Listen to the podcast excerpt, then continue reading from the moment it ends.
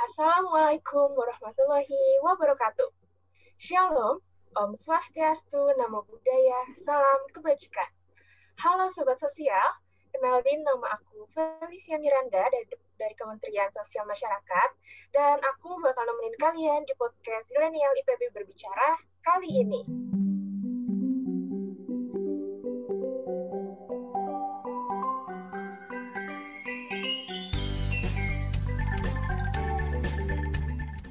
Di episode kali ini, aku bakal ngobrol-ngobrol asik tentang masyarakat adat bergerak bersama modernisasi. Nah, benar banget nih di hari ini, tanggal 9 Agustus, diperingati sebagai Hari Masyarakat Adat Sedunia.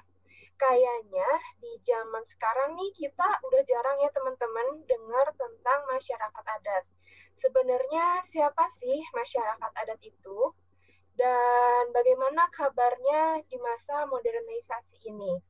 Nah, untuk menjawab kekepuan kita semua, sekarang aku sudah ditemani oleh narasumber yang pastinya pro banget nih tentang masyarakat adat. Ada Kak Yayan Hidayat sebagai perwakilan dari Aliansi Masyarakat Adat Nusantara. Halo Kak Yayan. Ya, halo Mbak Felicia. Halo. Nah, apa kabarnya nih? Semua sehat ya? Sehat. Sekarang lagi sibuk ngapain aja nih Kak? Karena hampir seluruh aktivitas itu virtual ya.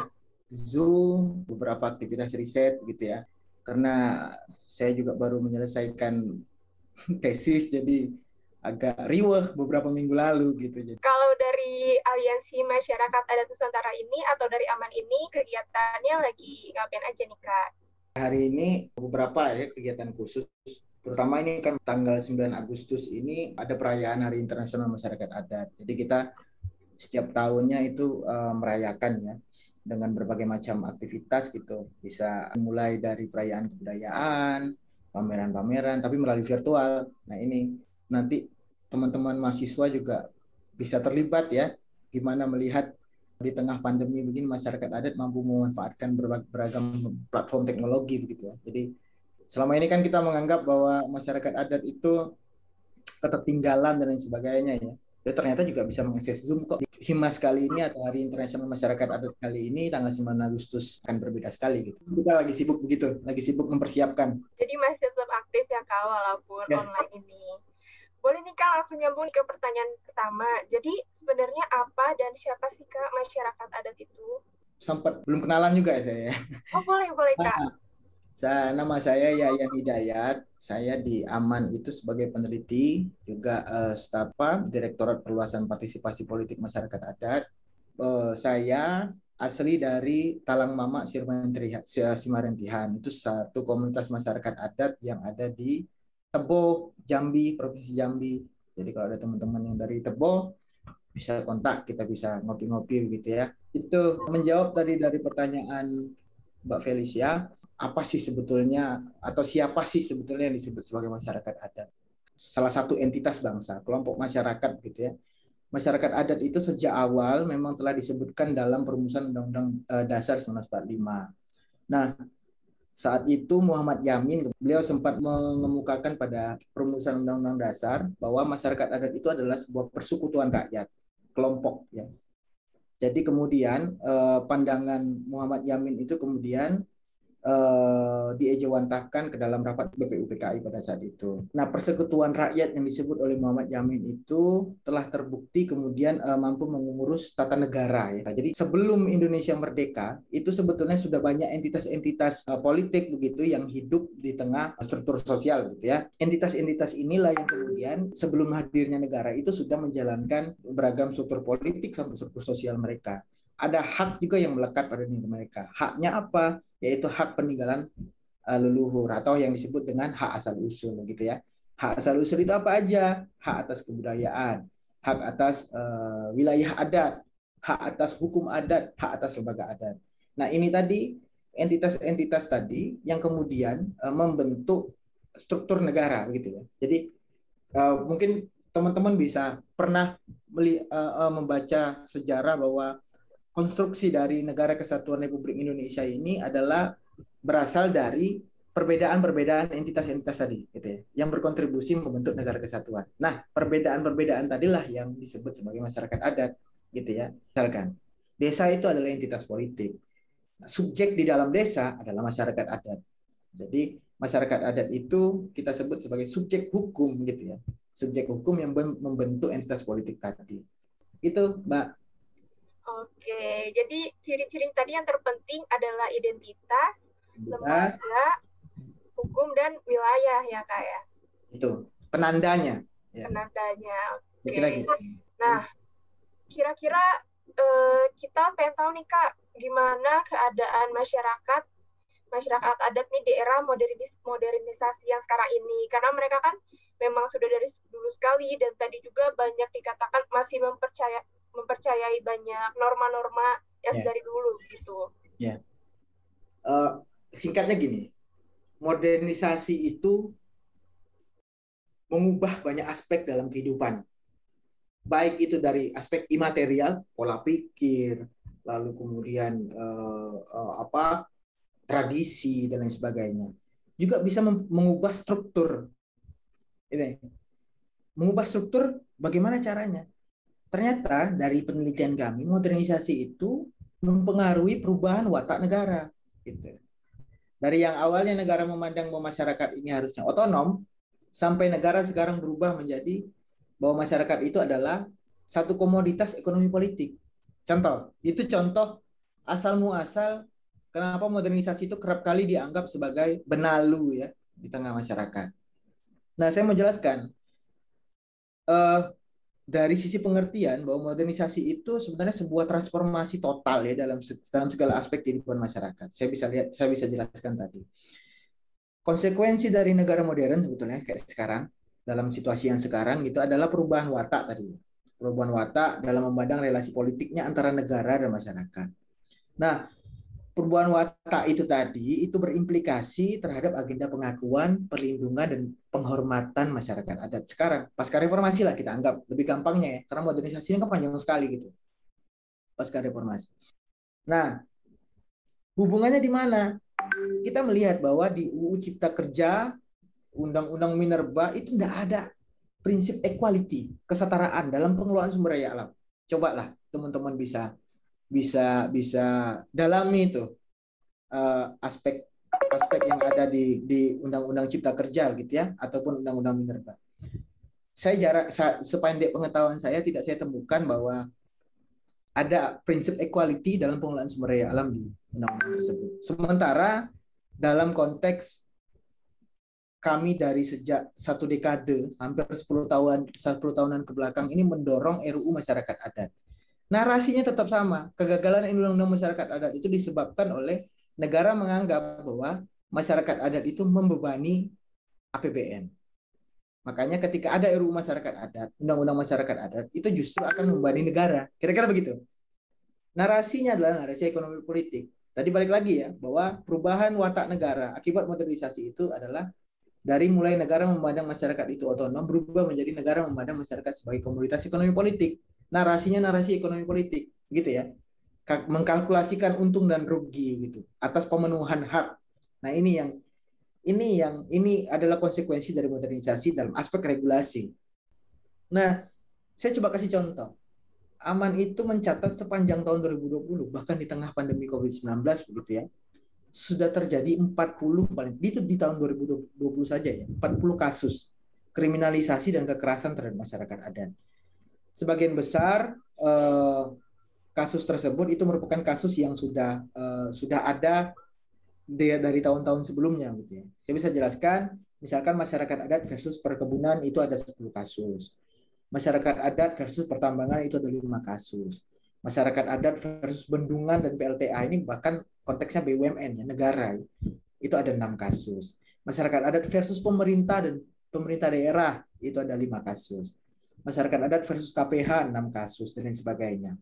Dari ke-40 tadi dengan klasifikasi yang sudah saya sebutkan itu sebanyak 39.069 orang masyarakat adat itu yang terbagi menjadi 18.372 kepala keluarga itu mengalami kerugian baik dari aspek ekonomi maupun sosialnya.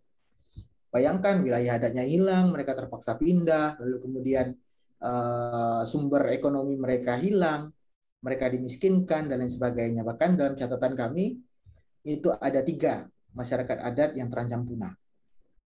Masyarakat adat Talang Mama, komunitas saya sendiri, lalu kemudian uh, masyarakat adat orang Rimba yang ada di Jambi, lalu orang Naulu yang ada di Maluku, Seram. Yang hari ini memang betul-betul sudah tidak lagi memiliki wilayah adat dan bahkan di tengah pandemi COVID-19 ini terancam kelaparan. Wilayah adat kita hilang, artinya identitas kita pun hilang. Gitu. Penanda kita udah tidak ada. Akibatnya krisis identitas. Krisis identitas tadi kemudian membuat perubahan pola pikir yang terjadi. Ya, banyak sekali kemudian akhirnya implikasinya ya eh, kita menjual wilayah adat atau bahkan tidak merawat lagi identitas, tidak merawat kebudayaan. Lalu kemudian akhirnya konsekuensinya adalah ya tadi terancam punah dan sebagainya. Itu tadi eh, mungkin akumulasi modernisasi yang berdampak pada masyarakat adat ya sehingga kemudian itu ber berkaitan juga dengan pertanyaannya Mbak eh, kenapa eksistensinya menurun ya karena Eh, banyak sekali perubahan-perubahan yang terjadi uh, dan kemudian berkonsekuensi terhadap identitas ya identitas kami sebagai masyarakat adat. Tadi sudah saya jelaskan begitu mbak. Ternyata cukup banyak ya kak modernisasi ini mempengaruhi masyarakat adat. Ya, nah dari, dari masyarakat adat ini dan dibantu oleh Aman ini apa saja kak usaha-usaha yang sudah dilakukan untuk mengembalikan eksistensi atau mempertahankan eksistensi dari masyarakat adat ini, Kak? Saya mungkin mau mau mau jelaskan juga dari sisi ininya dulu ya. Apakah kemudian masyarakat adat itu harus mengikuti atau meninggalkan arus modernisasi? Ini menurut saya pertanyaan pertanyaan menarik sebelum kita bahas apa yang kita lakukan, gitu ya. Yang pertama, arus modernisasi yang begitu deras ini memaksa gerakan masyarakat adat itu untuk merumuskan dan menemukan dengan cepat instrumen untuk tetap mempertahankan identitas mereka. Perdebatan ini tuh sudah berlangsung sejak lama sekali gitu ya. Ada beberapa prinsip sebetulnya yang bisa digunakan, Mbak. Prinsip pertama itu yang kita sebut sebagai Free Prior Information Consent atau FPIC. Yang perlu digarisbawahi adalah masyarakat adat ini bukan menolak pembangunan. Ini sering kali kita dikampanyekan ya bahwa masyarakat adat menolak pembangunan dan lain sebagainya. Bukan berarti masyarakat adat itu menolak pembangunan masyarakat adat itu menolak pembangunan yang tidak partisipatif.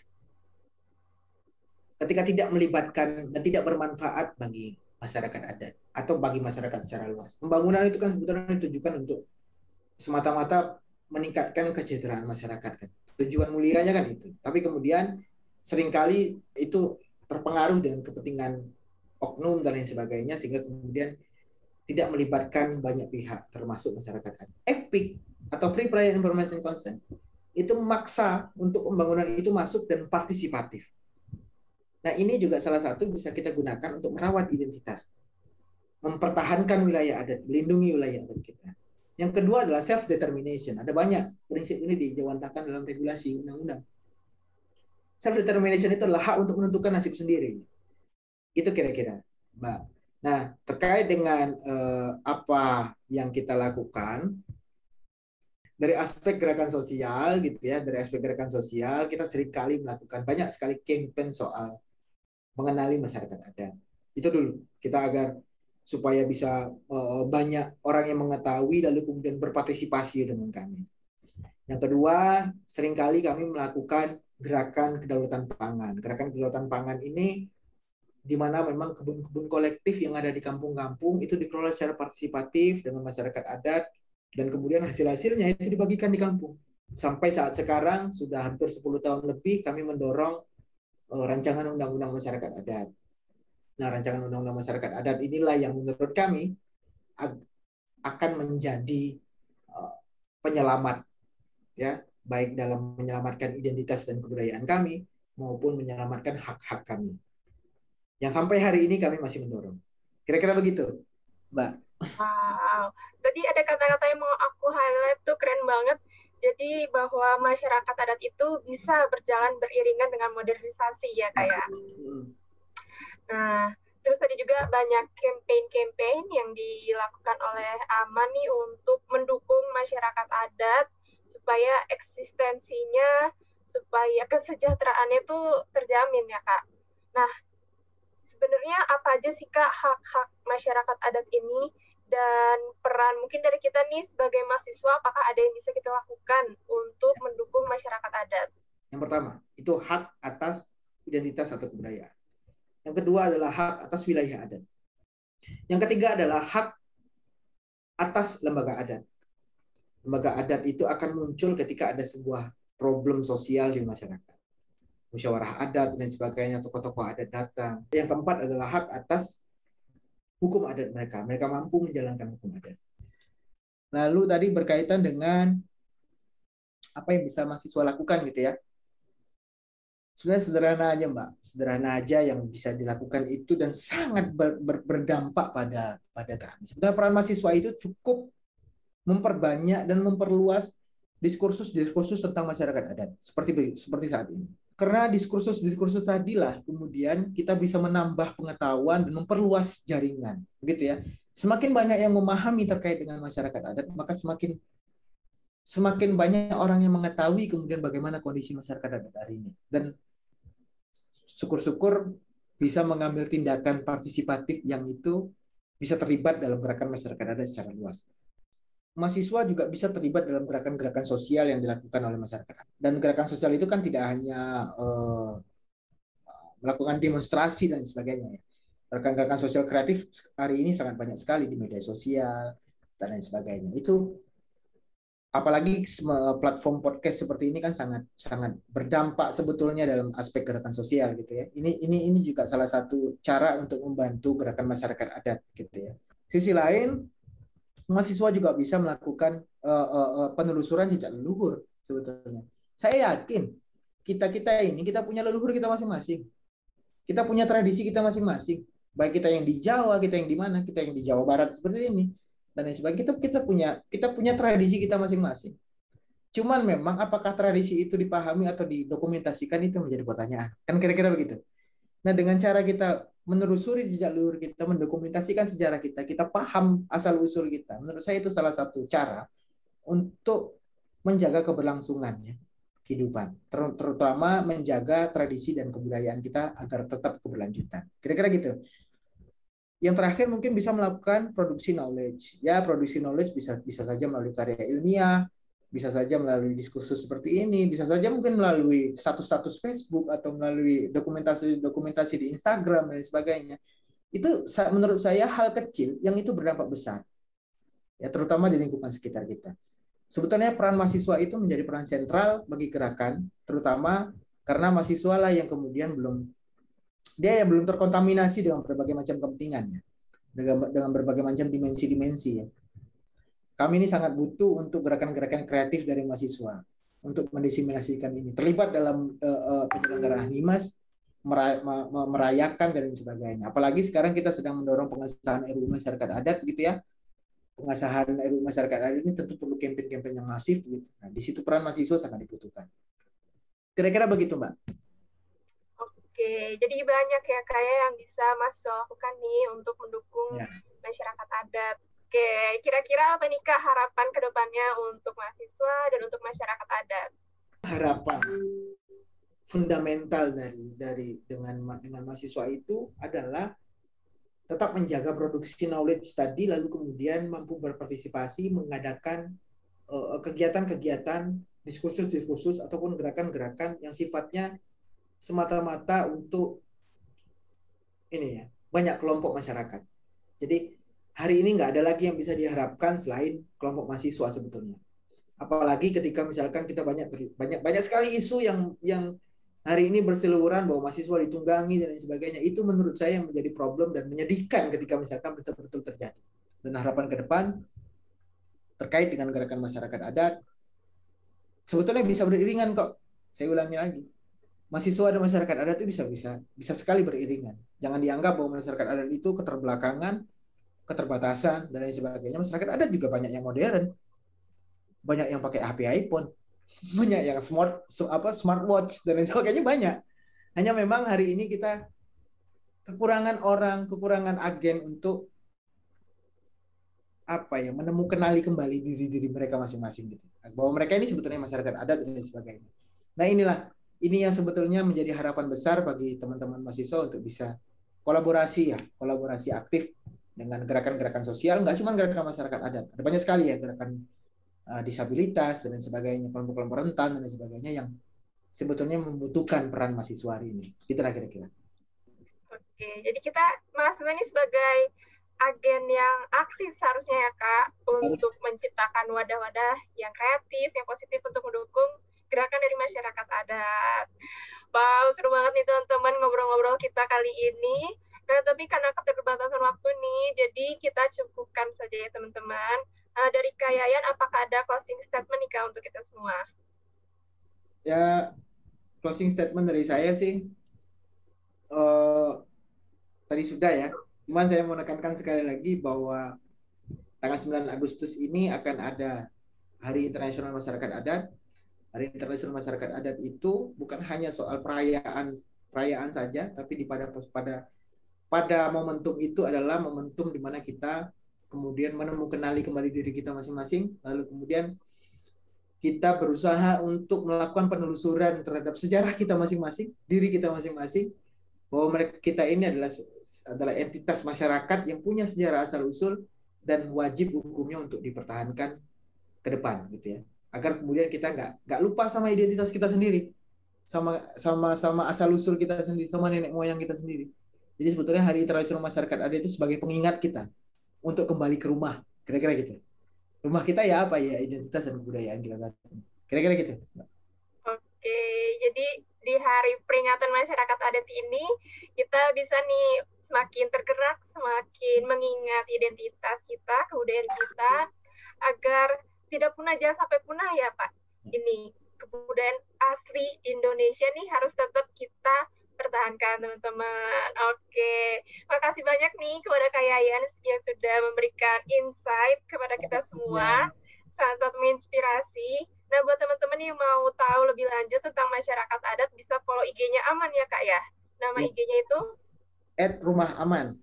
Oke, nanti bisa di-follow ya, teman-teman semua uh, harapannya dari obrolan kali ini nih kita bisa menambah informasi, semakin meningkatkan kepedulian kita, semakin meningkatkan kepekaan kita nih kepada masyarakat sekitar, kepada masyarakat adat, kepada kebudayaan kita sendiri nih khususnya. Oke teman-teman, sekian podcast kita kali ini. Aku Felicia Miranda, pamit undur diri, dan Kak Yayan. Oke, terima kasih. Terima kasih dan see you semuanya. Terima kasih. Terima kasih Kak Yayan. Ya, makasih.